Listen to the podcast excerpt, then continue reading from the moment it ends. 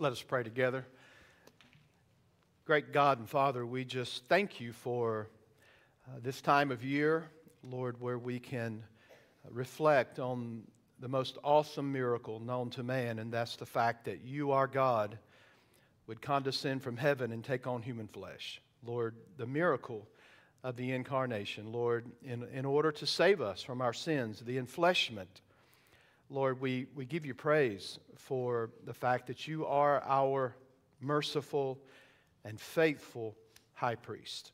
And we give you praise today. Something must be awfully important for people to gather under a roof today to worship. And we're not worshiping just anything, we're worshiping the God of creation who saved us from our sins. And we give you praise for it. Today, we ask that you would speak to us through your word. Lord, would you confront us with your word? Would you undermine our complacency, overthrow our behaviors and thoughts that do not align with your supremacy, and help us to submit to you as our Lord? Thank you again for the price you paid, and thank you for the time of worship we can have together with our brothers and sisters in Christ. In Christ's name we pray. Amen. you may be seated. Uh, quick apology to visitors, but you run out of time in a church calendar year. And uh, for church members, we have to approve our 2024 budget.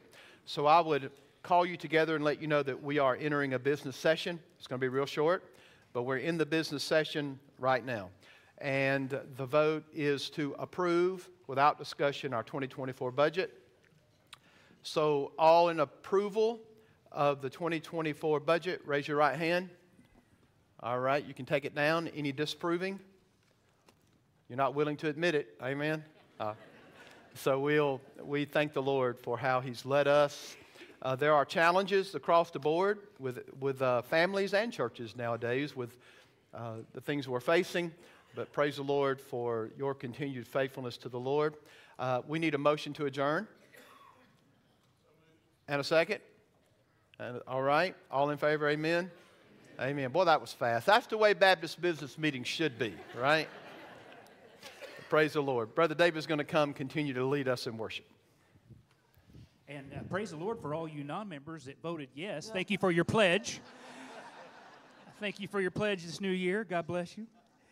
Um, if you have a uh, find find a, a, a card uh, in front of you there that says um, uh, connection card, and we would love to know that you're worshiping with us. Now, many of you I know are in, you know, just for Christmas with mom and dad or grandma and grandpa, and you've got a church home elsewhere. God bless you. But if you uh, don't have a church home and you're here in the area, we would certainly love to know how we can minister to you. So please fill those out and turn those into the offering plate, or turn them into the, to, to the connection card, uh, connection card, connection center uh, as you leave today. Hey, a couple of quick things that are happening uh, that uh, just I'm so excited about. Years ago, about six or seven years ago, uh, God called a couple of our young men into ministry. And they are going to be back together preaching and leading worship next Sunday morning. That's Joel Hayworth will be preaching, and Nathan Murfin will be our guest worship leader. And so, uh, change your calendar, do whatever you have to do, change your Alaskan cruise. I don't care. Uh, be sure you wouldn't do that in December, would you? That'd be bad. But anyway, uh, and and be here for next Sunday morning. It is going to be wonderful, and you want to be here to support these two godly young men who are coming back to minister. So please uh, put that on your calendar. And then tonight, be sure and be here. We're hoping to have a very special uh, night, a uh, holy night. Wink wink. Um, and uh, and we will uh, uh, enjoy uh, lord's supper together candlelight and it'll be a great celebration tonight so we hope you can come back tonight at 5.30 let's continue in worship o little town of bethlehem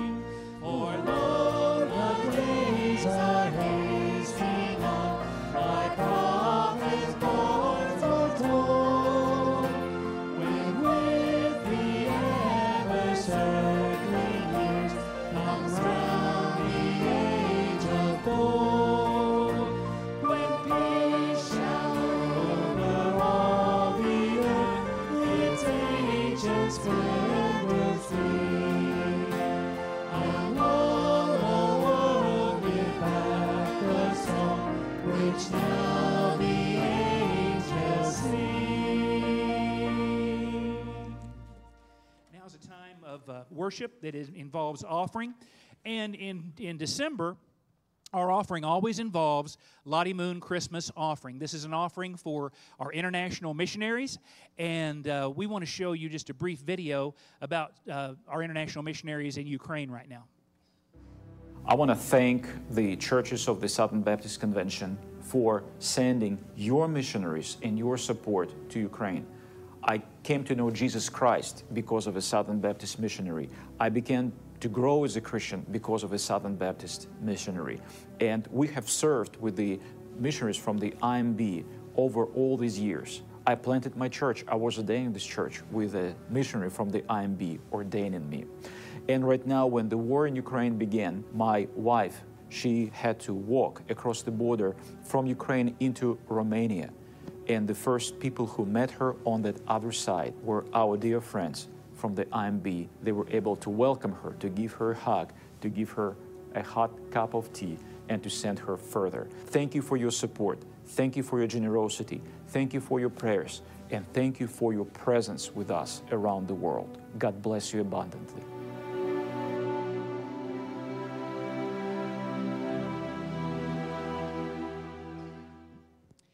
Just a reminder when you give a gift to Lottie Moon Christmas offering, 100% of that goes to our uh, missionaries, not to other agencies, not, not anywhere else, but just to the missionaries. So God bless you for your support for that. Let's go to the Lord in prayer. Lord God, as we give today, uh, tithes and offerings, and uh, Lord, supporting our missionaries, international missionaries around the world. Uh, my that video really hit home with all the with all of the uh, the news we hear about what's going on in Ukraine, what's going on in Gaza. Uh, we know that we have a presence there, Lord, and we thank you for that. And we thank you for all those men and women who are working tirelessly to spread the love of Jesus in uh, very, very difficult places around the world. Lord, help us to be faithful to help them. And it's in Christ's name we pray. Amen.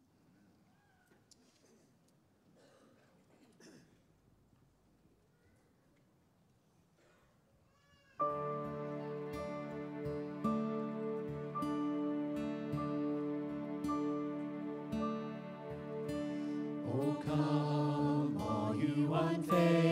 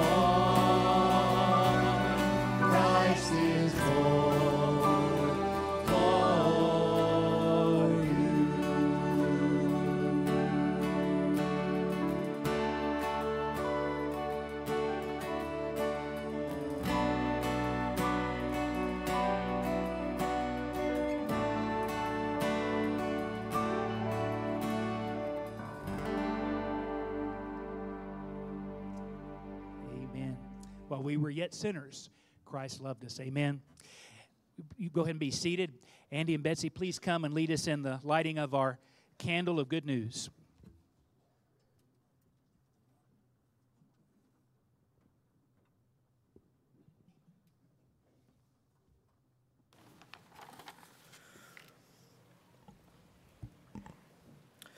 Today, we light the fourth candle, the candle of good news.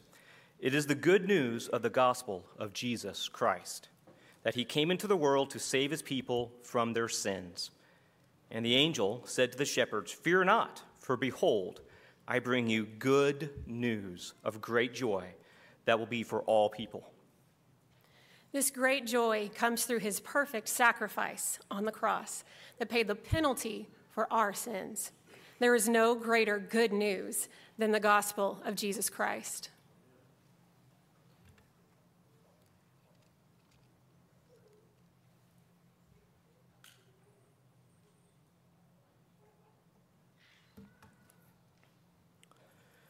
Today's Advent reading is uh, Luke 2 8 through 21. And in the same region, there were shepherds out in the field, keeping watch over their flock by night. And an angel of the Lord appeared to them, and the glory of the Lord shone around them, and they were filled with great fear. And the angel said to them, Fear not, for behold, I bring you good news of great joy that will be for all people. For unto you is born this day in the city of David a Savior, who is Christ the Lord. And this will be a sign for you. You will find a baby wrapped in swaddling cloths and lying in a manger. And suddenly there was with the angel a multitude of the heavenly host praising God and saying, Glory to God in the highest, and on earth, peace among those with whom he is pleased. When the angels went away from them into heaven, the shepherds said to one another, Let us go over to Bethlehem and see this thing that has happened, which the Lord has made known to us. And they went with haste and found Mary and Joseph and the baby lying in a manger. And when they saw it, they made known the saying that had been told to them concerning this child. And all who heard it wondered at what the shepherds told them. But Mary treasured up all these things, pondering them in her heart. And the shepherds returned, glorifying and praising God for all they had seen and heard, as it had been told them. And at the end of eight days, when he was circumcised, he was called Jesus, the name given by the angel before he was conceived in the womb. Let's pray. Our God, our Father, our one source.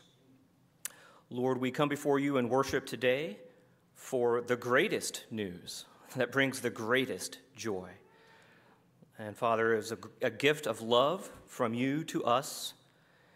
And not that we loved you first, but that you loved us. And that love was made manifest in you sending your Son as a propitiation for our sins. And so we, uh, we simply echo the, the angels, Lord, who, um, who said, It's good news of great joy. We're thankful and we worship you today. As Paul said, Lord, what a, we thanks be to God for such an inexpressible gift. What a gift. What love. What good news. What a Savior. Father, we come today and we are so thankful and we want to worship you in spirit and in truth for giving us the good news of the gospel. In your name, amen.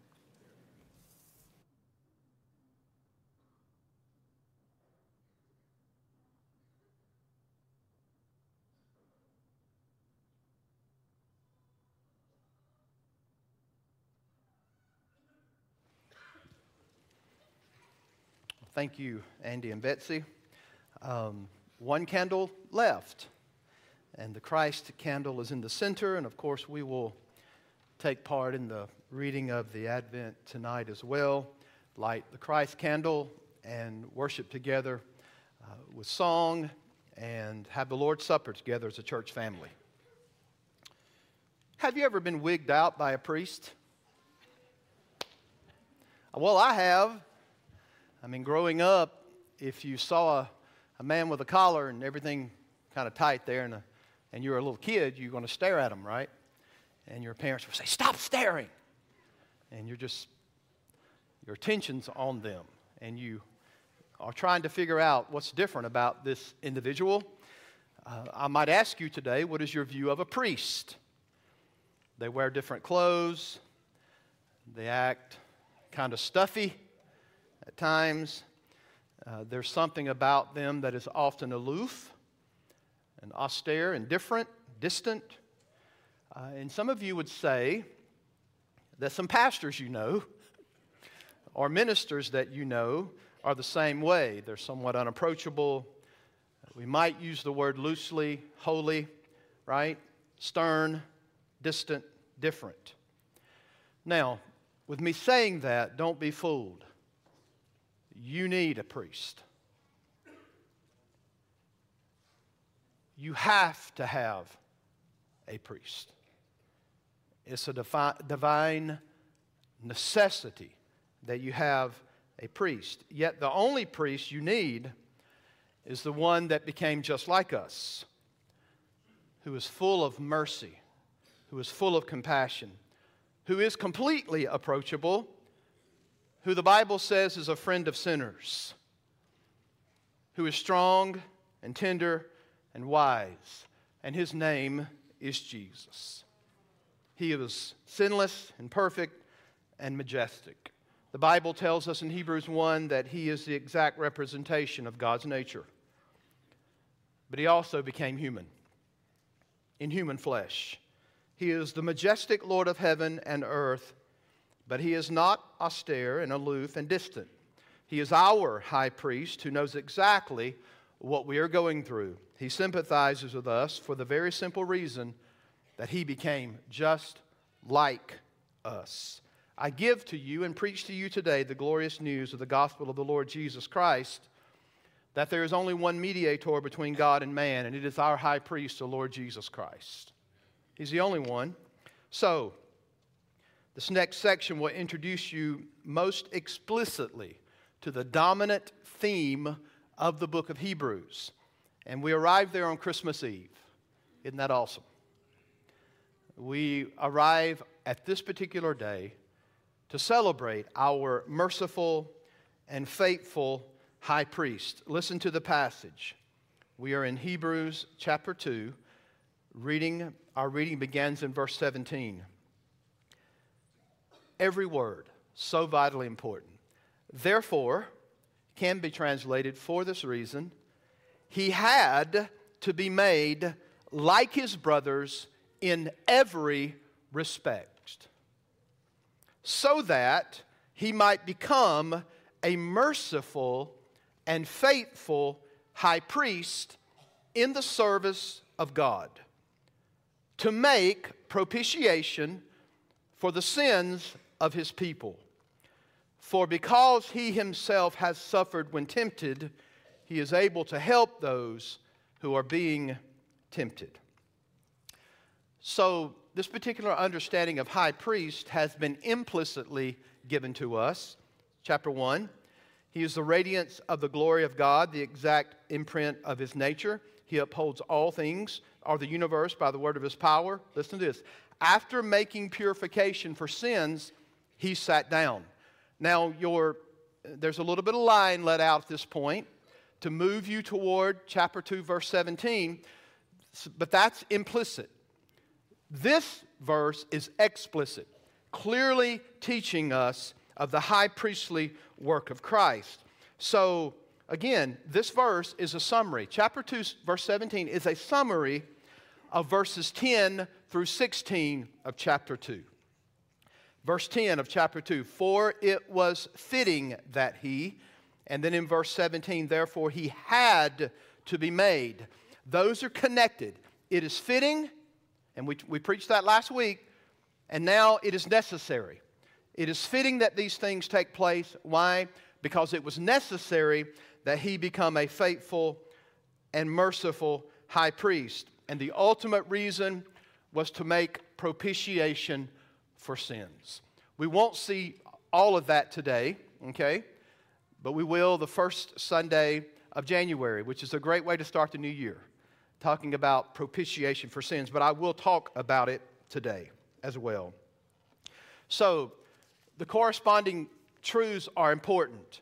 Notice verse 14 Since therefore the children share in flesh and blood, he likewise partook of flesh and blood. And then in verse 17, therefore he had to be made. I hope you see all the connections. He partook, and now the writer has given us more explanations of why the Son of God became man. So these parallels are given to us. We are called brothers by Jesus in the first section, 10 through 16. Now it tells you how you can become a brother or sister of Christ. In other words, he had to become like his brothers and sisters in order to redeem them. So the, the parallels are obvious. So the writer gives us this grand summary, and he makes this transition statement, and it is a, it's called a causal adverb, and it's connecting us back to 10 through 17. So the best way to capture this is for this reason, or this is why it was fitting for Christ to become like us, because he had to, to become a faithful and merciful high priest. Have you figured something out studying the book of Hebrews? It's a thinking book. You have to think when it comes to this magnificent book. It, it compels all of us to see the connectedness of the Word of God, not just in Hebrews, but all the way through the Scriptures, because this marvelous book, book brings together so much of the Old Testament. So it's Christmas, right? I hope you understand the connection of a faithful, merciful high priest. Just think of what Andy and Betsy read when we read one of the Christmas narratives, or when we hear Isaiah 9 6. For unto us a child is, unto us a son is given. Now put your mind toward faithful and merciful high priest because that's the end result. You can't separate the cradle, the cross, and the crown. They're inseparably linked together. When you hear words out of Micah 5 2, there is one coming whose goings forth are from old. He's a ruler that's coming in the future, and he will be majestic and he will be holy. He will be called the Ancient of Days. He doesn't have a beginning and he doesn't have an end. And so we project that forward to merciful and faithful high priests. How about the angel's words to Joseph? And she shall bear a son, and you shall call his name Jesus, for he will save his people from their sins. Here we are, merciful and faithful high priest. Galatians 4 4. In the fullness of time, God sent forth, y'all know that's Christmas, right? God sent forth his son, born of a virgin, born under the law, that he might redeem those who were under the law, that they might receive adoption as sons. That just screams merciful, faithful high priest. So I'm trying to tie together all that you know about what the Bible says about the incarnation and help you see that he did all of this that he might become a faithful and merciful high priest in order that he may make propitiation for your sin that's why he came. You got to move past the sentimentality of a manger scene. That's pretty much all American Christianity at large would, would like to do. But that's not the ultimate thing to see. The ultimate thing to see and ask is why did he come? And he came to be a faithful and merciful high priest in order to make propitiation for our sins. So, one major point this morning Jesus, our high priest, was made like the children. Who's the focus here? It's Jesus Christ. Here's the connection. He must, by necessity, become like us. So, since He came to lovingly and savingly take hold of us, it was necessary for Him to be made like us. Therefore, he had to be made like his brothers, and notice the text, in every respect. So, he's the brother who showed us what it was like to trust God. He is the brother who took upon himself flesh and blood just like us. Why did he do this? In order for him to give the saving aid that we had to have, it was completely and thoroughly necessary for him to be made like us. Now, grasp this who is Jesus? He's the second person of the divine Trinity. He's been God for all time. There never was a time when he didn't exist as the second person of the eternal Godhead, the Son of God.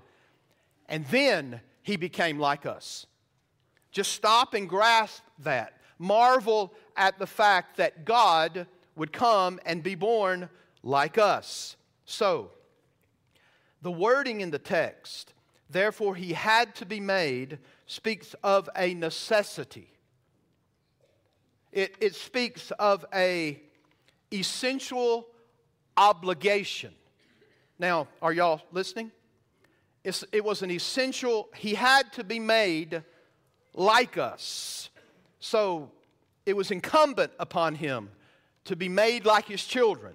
So the writer's weaving these verses together to get the reader to think about partaking of human flesh, right? Verse 14. Seeing that necessity of him being made like us. So this likeness is nothing less than complete identification.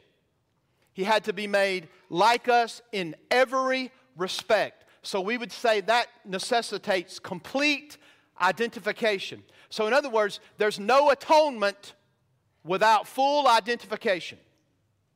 It necessitated this. So, it's in every respect. He had to come in, he had to come in and through the whole human experience. Now, think about that for a moment. Weakness. You guys have any weaknesses?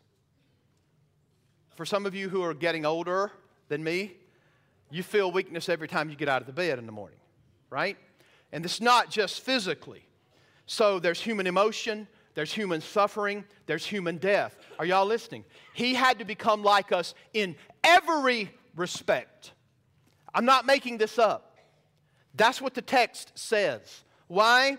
Because he had to know what it was like to have human weakness, yet without sin, right? Hebrews is going to bring that out later. Human emotion, human suffering, even death. So, this is what it means for him to partake of flesh and blood. In our compulsion to protect the fact that Jesus is the Son of God and He is God. Why do we do that? Because Mormonism, Jehovah Witnesses, they deny that Jesus Christ, the Son of God, was eternally God for all time. So we, by compulsion, say we got to defend that Jesus Christ is God. But sometimes in our efforts to do, to do that, we diminish his humanity. But the text teaches that he had to be made like us in every single respect, except he had no sin. We assume human flesh. He assumed human flesh. But I want to remind you there was nothing remarkable about his appearance. Isaiah says this, doesn't he? In Isaiah 53, he had a real human body, a real human soul, real human emotions, and real affections. Please keep in mind that atonement requires incarnation. The atonement required God becoming flesh. We cannot afford to make an error here, though, when we're talking about why the Son of God became man. What do I mean by that? When we say it was an obligation, that doesn't mean that when God willed it or decreed to save fallen man, it doesn't mean that he did that out of necessity. Because he did it freely, sovereignly, and graciously according to his good pleasure.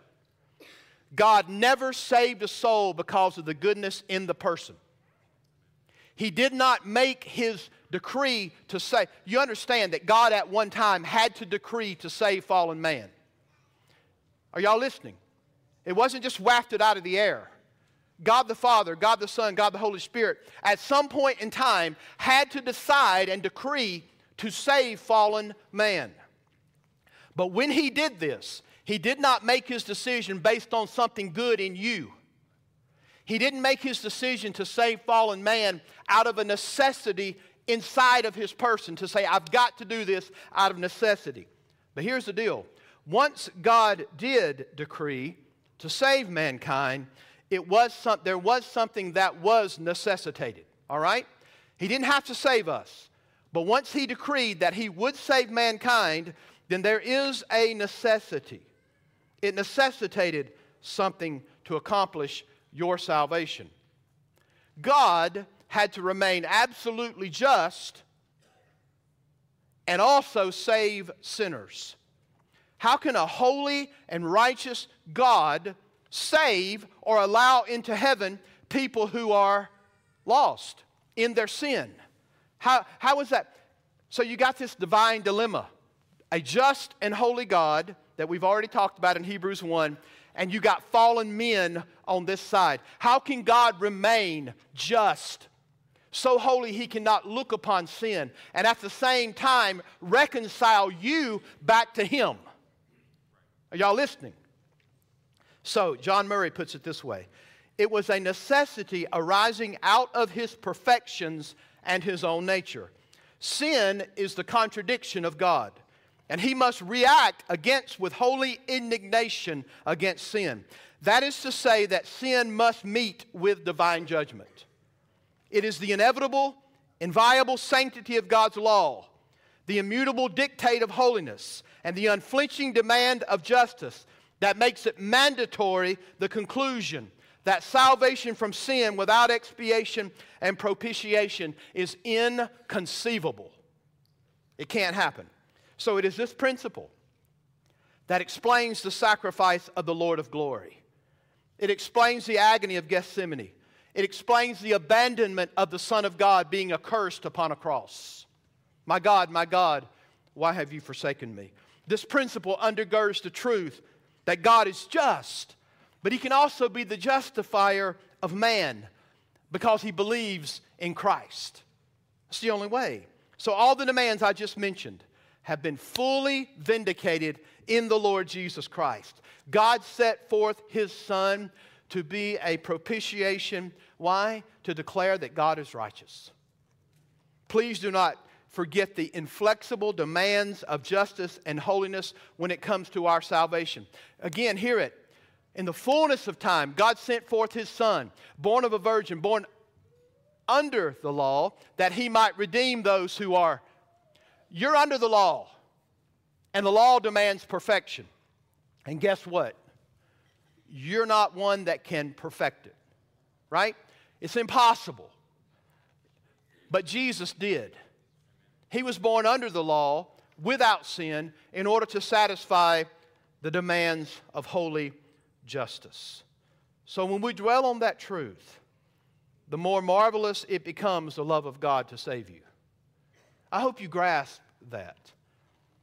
The love of God, that He would go to this kind of length, right? Here, here's something to remember only God can meet God's demands. Let it get quiet.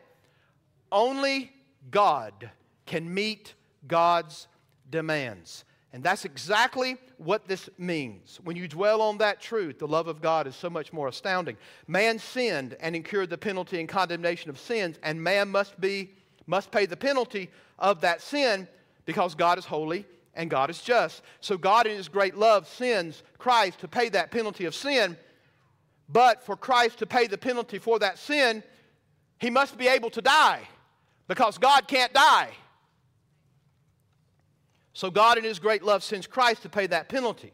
Christ must be able to die. In order for Christ to die and satisfy the justice of God's law on behalf of those for whom He died, He must also be God. That's why His death has infinite value. That's why He can save. I pray you see this truth this Christmas. Once God decides to save, He must save in a way that's consistent with His holiness and with His justice. Therefore, the demands of justice must be met. The demands of the law must be satisfied. God's holiness must be vindicated. And the way he does this is not by skirting around sin. We, we think sometimes like this well, you Americans and you human beings like to sin, and God says, well, I like to forgive, let's just move on. Wake up. That, that's not the case at all. Do you understand what it demands for a holy God to forgive sin? So, through death. How, how did this happen? How did this satisfaction that God being fully holy and those demands and man being sinful, what do you have to have? You've got to have a representative. You have to have a representative. Are y'all listening? You have to have a high priest. You've got to have a priest. You've got to have a representative in order for you to be made right with God. And it's not somebody walking around in the U.S. with a collar on. They can't make you right with God. They never have, they never could, they never will. No pastor can make you right with God.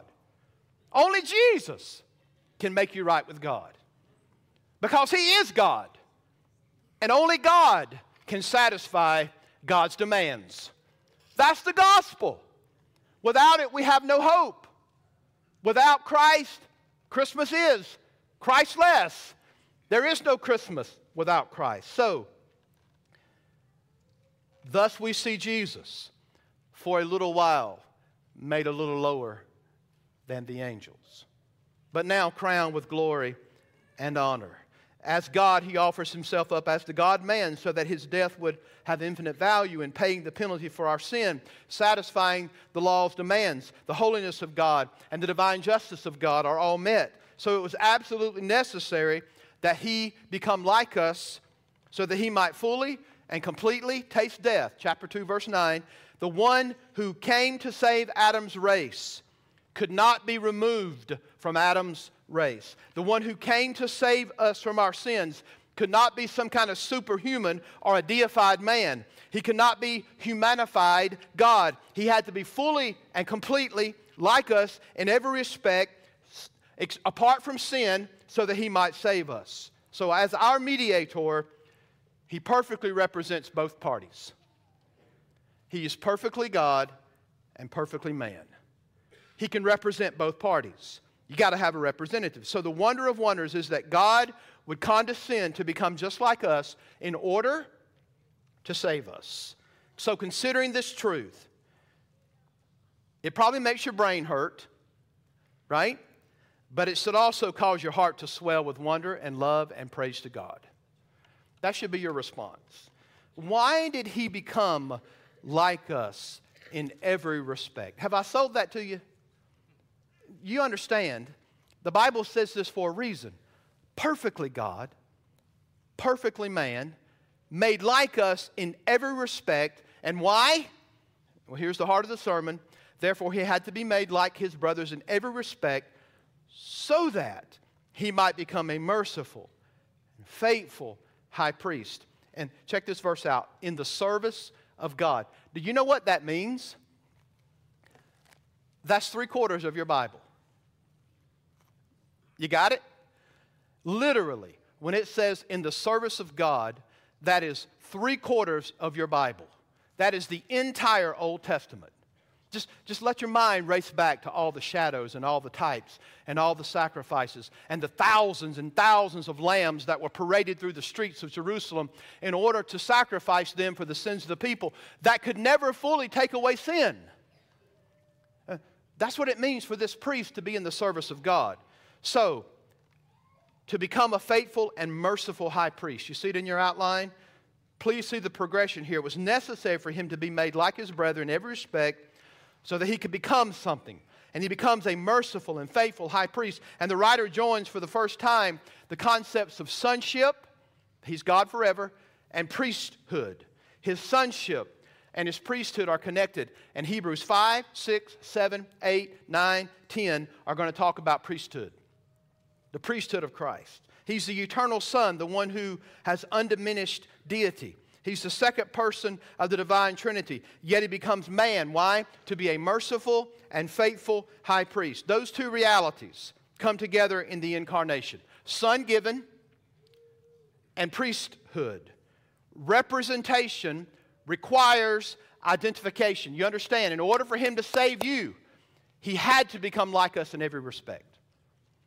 That's what God necessitated. So the writer has given those allusions already. He sat down at the right hand of the Father. Question Did any Old Testament priest ever go behind that veil and sat down, sit down? Oh, no. Never. No high priest ever entered in and took a seat. But Jesus Christ did, and he sat down, having made purification for our sins. So if you were living as a Jew at this time, what do we know to be a reality? The most significant people in your life would have been a priest. You understand this, don't you? You may have never seen him if you lived at this time frame. You, you may have watched him go into the temple courts uh, you would have never gotten his autograph. I mean, you, you may have seen him work in his service, but you didn't know him on a first hand basis. He was the most important person in your life in the terms of your relationship to God. Please understand, without a priest, they did not have a relationship with God. Please understand this. Jesus' priesthood, his priestly ministry, ends up being the focal point of the entire book of Hebrews. What is the background for a high priest and a priest? And the writer is going to explore that as we go through the book of Hebrews. He's going to pull out all of these Old Testament backdrops and shadows, and he's going to turn all of them in a Christ centered way. Aren't you excited about going through Hebrews? He's going to take all these illusions and all these metaphors in the Bible and all these shadows and all the sacrifices and all the priestly duties, and he's going to turn that to Christ in every way. For today, on Christmas Eve, here's what I want you to leave with. From a biblical perspective, it is absolutely necessary. It is a demand that you have a priest.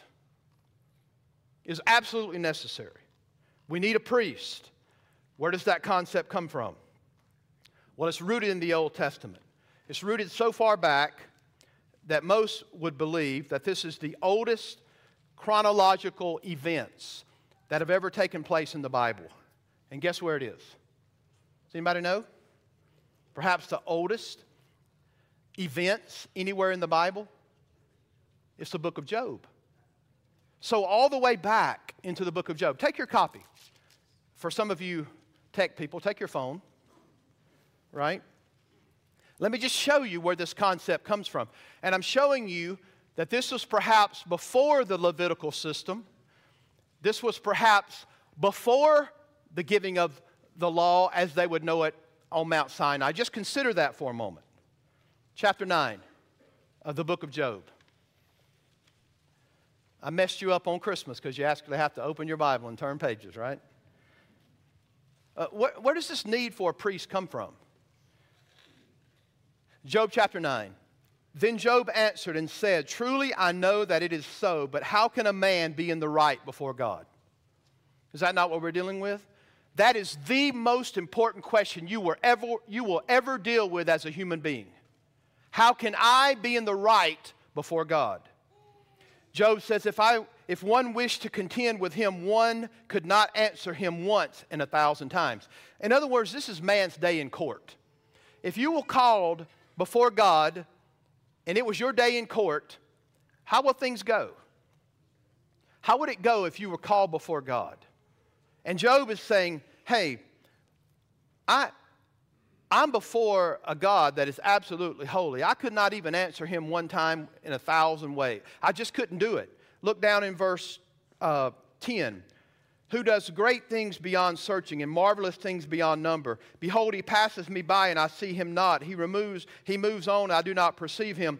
Behold, he snatches away, who can turn him back? Verse 15. Though I am in the right, I cannot answer him. I must appeal for mercy. Are y'all listening? I must appeal for mercy to my accuser. If he summoned him, if I summoned him and, and he answered me, I would not believe that he was listening to my voice. You understand how holy God is, and Job is figuring this out. I can't come before him. Verse 23 When disaster brings sudden death, he mocks at the calamity of the innocent. What does that mean? There are no innocent human beings. Period.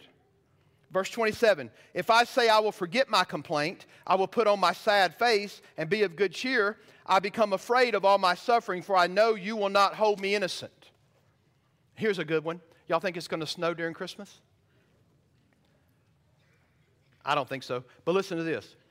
Verse 30 If I wash myself with snow, and I cleanse my hands with lye, yet you will plunge me into a pit, and my clothes will abhor me. For he is not a man as I am that I might answer him, that we should come to trial together. I told you this is man's day in court, right? If we should come to trial together, even if I wash myself with snow water, I can't make myself clean. Are you ready for this? Verse 32. For God is not a man as I am, that I might answer him that we should come to trial together. There is no arbiter between us who might lay his hand on both of us. Oh, but there is. Are y'all listening?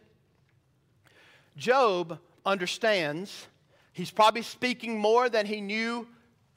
He didn't know it all, but he knew that if he was going to go before God, there had to be someone that could put his hand on God and his hand on man and bring them together. And there's only one who could do that, who was fully God and fully man. So Job seeks an umpire. That's the word. I need a mediator. I need someone to stand between God and me and put hands on both of us. So, what does the priest do? He mediates between God the judge and man the sinner. The priest must be able to represent both parties equally. So the Aaronic priesthood will have deficiencies. When you read through Hebrews, you're going to find out that Aaron wasn't perfect. None of the priests were sinless. How would you like to know that he went in and made atonement for your sin after he spoke evil toward his wife? Or he kicked his dog before he went in? I mean, the guy's a rotten sinner just like you are. And he's going in before a holy God on your behalf. I think I would sit on pins and needles because I know me and I know you. And I know any man that puts on his pants and he's a sinner, just like everybody else. So the Aaronic priesthood is going to have deficiencies. It had to be done over and over and over in perpetuity. Why? Because the blood of goats and bulls and calves could never take away sin. That's what the Bible says. Y'all know what happens on Mount Sinai, right? The people are like, whoopee, we're about to see a God show. God is coming down to visit us on Mount Sinai. Y'all want to hear it? You stay where you are and listen to Hebrews. We're going to get there. Chapter 12, right? For you have not come to what may be touched a blazing fire and darkness and gloom and tempest, and the sound of a trumpet and a voice whose words made the hearers beg that no further messages be spoken to them. Y'all remember this? As Sinai, they said, Please, don't let God speak anymore, for they could not endure it in order that it was given. If even a beast touches the mountain, he shall be stoned. Indeed, so terrifying was the sight that Moses said, I tremble with fear. Y'all remember the story? I mean, they're like, I want to go to the movie and I'm going to sit on the front row. And they're like, oh no, I don't want to be on the front row at Sinai. I don't even want to be on the back row like Baptists at Sinai. I can't do this. There's no way I can be in his presence. So here's what they do Moses, you do pretty good with him. Let's do this. You go talk to him, and if he wants to tell us anything, you tell us what he told you. All right, folks, are y'all listening? Why is that the case? Because Moses had to be the intermediary. He had to be the priest between God and the people. If not, it doesn't matter if it was a beast or uh, a person, if you touched the hem of that mountain, boof, you were gone. You were dead. Do y'all understand how terribly awesome God is? Do you understand how holy God is? Thus, the people say to Moses, We can't contain him. Would you please rearrange this event? We need a high priest to go between a God that judges sin and sinners. We need a priest to represent us to God. You need someone to take you into the presence of God without you being consumed by Him. The writer of Hebrews says it this way. Again, are you ready? With all that priest in mind, so that he might become a faithful and merciful high priest in the service of God. Folks, are you thankful for him? You better be. He's the only mediator between you and God. 1 Timothy 2:15. There's only one mediator between God and man, and it doesn't leave it blank. Jesus Christ, the righteous. There's only one. He came and demonstrated the perfect mercy and compassion of the Father. He had compassion for you when he went forth. Notice it says he is merciful. Um, just think about this for a moment. Mark 1 starts off, and what does Jesus do right out of the gate? He goes and heals a leper. And he not only, he not only heals him, but he reaches out and touches him. What did the law say? The law says you cannot touch a leper. If you do, you're unclean. And what did the merciful high priest do? He touched the leper right out of the gate. Talk about compassion. Uh, how many verses talk about he was moved with compassion? And this literally means a visceral reaction in the gut. He was moved inside of himself with compassion. He reached out and touched. He healed. He spoke the word, and people were healed. He looked out over the people and said, He was moved with compassion because they were sheep without a shepherd. He is merciful. He had compassion for the hungry and crowds, and he fed them. You read the Gospels, and you'll find that our, that our merciful high priest was moved with compassion for human needs, spiritual needs. He was full of mercy and compassion to his people. Do I have to say all that to you? He is a merciful high priest. But not only that, he's faithful. And this morning, I, I'm, I'm about to land the plane. All right? This is the one you better listen to. Well, without mercy, you can't be saved, okay? But today, I want you to think about faithfulness. Not your faithfulness, because you don't have it. But He is faithful, okay? Now, listen to the text. The idea is that He discharges His priestly duties perfectly. Are y'all listening? Please give me this minute at Christmas, all right? Do you understand what that means? He perfectly performed his priestly duties. He was faithful and reliable with that particular duty. In other words, he's trustworthy and reliable. John 17, Father, I have come to do your will, and I have accomplished everything you ask me to do. John 17 is a high priestly prayer. You sent me into this world, and I did everything you asked me to do. That's what Jesus said. I, I have been a faithful high priest. I did everything that you, Father, asked me to do. He's faithful and he's reliable. And who's he reliable and faithful to? Verse 16. For surely it is not angels that he helps. And that word helps means to take hold of, to seize.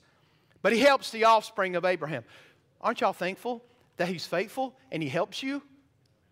That he is faithful and he's compassionate.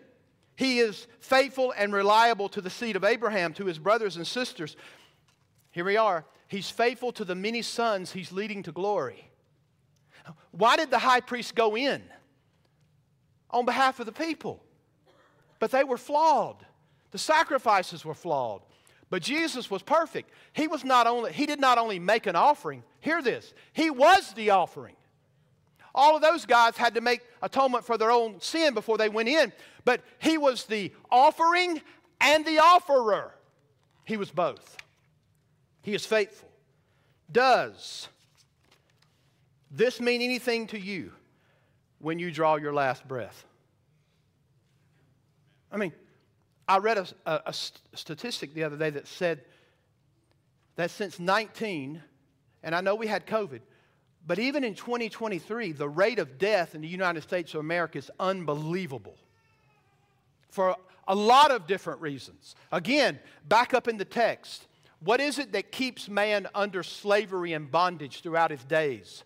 It's the fear of death. Does it mean something to you that you have a reliable high priest at the point of death?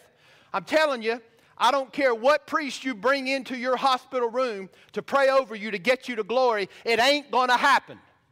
It's impossible because he can't take your place. He's not your representative. He's not perfect. He's not righteous. He's not God. Only Jesus can take you to heaven. When you close your eyes in death, you won't go to heaven without one high priest and one high priest only, and it's Jesus. Merry Christmas. Merry Christmas. You got to have a high priest.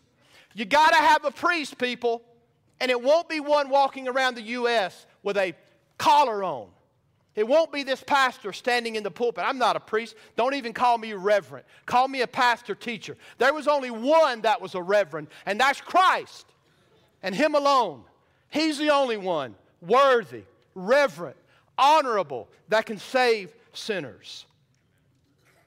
Now, listen, if you are His between now and that point of time when you die, whenever that may be, if you're His, hear me, you will never be lost. And why is that? Because you got a faithful and reliable high priest. Please hear me today. Your eternal salvation is not based on your performance or faithfulness. Your faithfulness is a result of His faithfulness.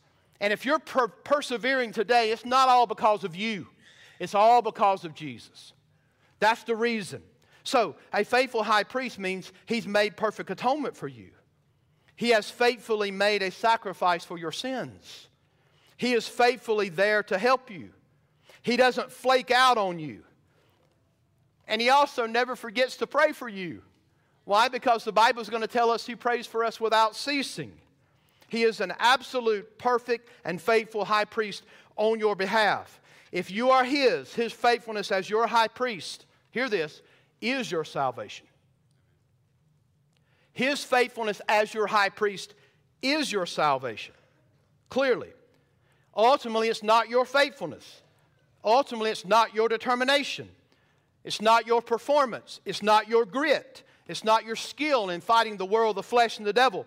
It's the faithfulness of your high priest that is your salvation. It's his faithfulness that is your perseverance.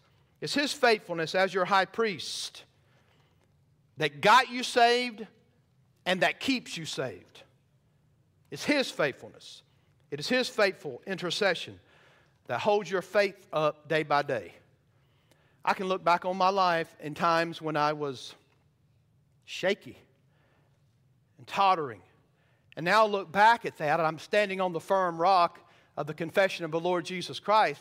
And I'll tell you something, it wasn't me that got me through that. And I'm telling you something, it's not you when your faith is on the line, when you're tottering back and forth, and you're right on the verge of unbelief. What is it that holds you? You have a faithful and reliable high priest. Please understand what this is saying for you. You look back on those days now when your feet are firmly on that rock of Christ and you realize that He reached out to help the offspring of Abraham.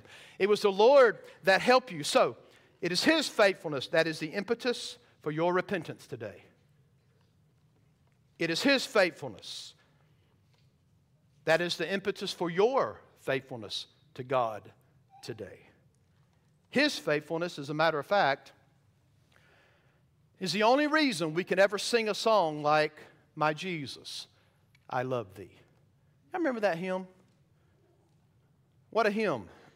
My Jesus, I love thee. I know thou art mine. For thee all the follies of sin I resign. My gracious Redeemer, my Savior art thou. If ever I loved you, loved thee, my Jesus, tis now. How about this verse? I love thee because thou hast first loved me and purchased my pardon on Calvary's tree. And I love thee for wearing the thorns on thy brow. If ever I loved thee, my Jesus, tis now. Don't you like this one? In mansions of glory and endless delight, I'll ever adore thee in heaven so bright. I'll sing with the glittering crown on my brow. If ever I love thee, my Jesus, tis now. Now, I skipped a verse. Y'all know that? Why? Because this is the reality. Do you love him in life and in death? I ask you, well, what is it that's going to carry you all the way up to your deathbed and after? You got to have a high priest, right? You have to have a priest. Here's what that verse says I'll love thee in life, I will love thee in death, and praise thee as long as thou lendest me breath, and say, when the death dew lies cold on my brow. If ever I love thee, my Jesus, tis now. I'm telling you, when you close your eyes in death, you got to love him right then. And you won't love him because of your faithfulness. You're going to love him because of his faithfulness. He's reliable. You got to have a high priest. Merry Christmas. You have to have a priest. It can't be an earthly priest. It's got to be one that's God and man. If not, there's no mediator between you and God. If ever I love thee, my Jesus, tis now. Not just at death, but in life. You got to love him because of his faithfulness. Great God, thank you for that truth this morning. Lord, I, it's, it's all over me and I can't help it. Lord, it, it comes out that I know how rotten of a sinner I am, but I know how gloriously holy you are. And there's no way I could ever be made right with you apart from Jesus. So we trust in the faithfulness of our great and merciful high priest. Mercy in that he saved me from my sin. I deserve death. I deserve to be ostracized from God. I deserve to be put away. But instead, you came after to help and to seize, to give aid for the seed of Abraham. Thank you for mercy, that you extended grace to me when I deserved hell. I deserved to die in my sin. But yet, Lord Jesus, you took that sin upon yourself in order to mediate, to cover my sin, and to turn the wrath of God away from my sin. God, thank you for that. If there's someone lost today, please help them see that they need a priest, and the only priest that can save is Jesus. He's the only one that was sent from God, who is God, who became man in order to die and pay the penalty for sin, in order to uphold the justice of God and at the same time save sinners. Praise God for it. May, your, may people see it today. May your sheep hear your voice and come to you. In Jesus' name we pray. Amen. Mark, let's do an audible on the. Uh, go to verse 3 of uh, O come, all you unfaithful. Based on what the pastor just said here, we have got to sing this, folks. So come, though you, I have nothing. Come, because why? He is the offering. Amen? Let's sing it together. Oh, come, though you have nothing, come. The offering.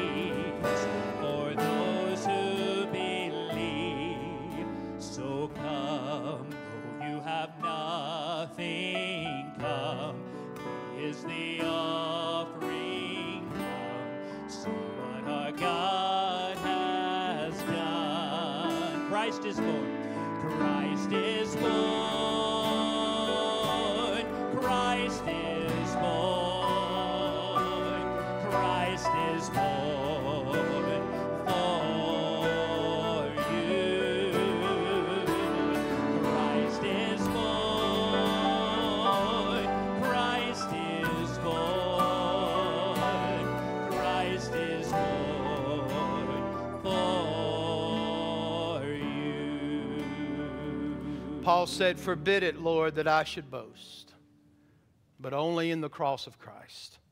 Aren't you thankful that He bore our sins in His body on the tree? That you might become the very righteousness of God. That's Christmas. Don't stop at the manger. You got to read the Bible. The Bible says that He was born to become a faithful and merciful high priest, to make propitiation for sins. Praise God for that. Amen. What a great and wonderful high priest we have. He's the only one you need, right? He's the only one that can save. That's why Jesus said, I'm the way, the truth, and the life. That's called the exclusivity of the gospel. I'll say it on any national news. You're not going to heaven apart from Jesus. They can put me in jail all day long, but I'm telling you, you're not going to heaven without the high priest, and there's only one, not many religions, not many ways, only one way. All other religions are false. The only true religion is God seeking after man, and Jesus did it by coming down from heaven to save you. Amen? That's the only gospel. It's the only good news. And it's only good news if you know you're a sinner. I qualify, and so do you. You might not have figured that out yet, but you do. For all have sinned and fall short of the glory of God.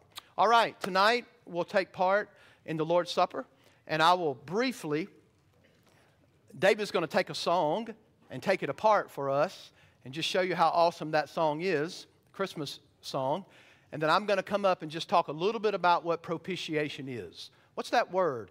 And then we're going to unpack it more when we go into the new year. All right? Uh, also, a special thanks to you, church family. You've been so gracious to Natalie and myself by giving us cards here and there to eat out and uh, whatever else. You gave food. We've done our best to eat it. And so, just special thanks for you thinking of us during Christmas. God bless you. Uh, no other announcements. We look forward to seeing you tonight. Amen. God bless. See you tonight.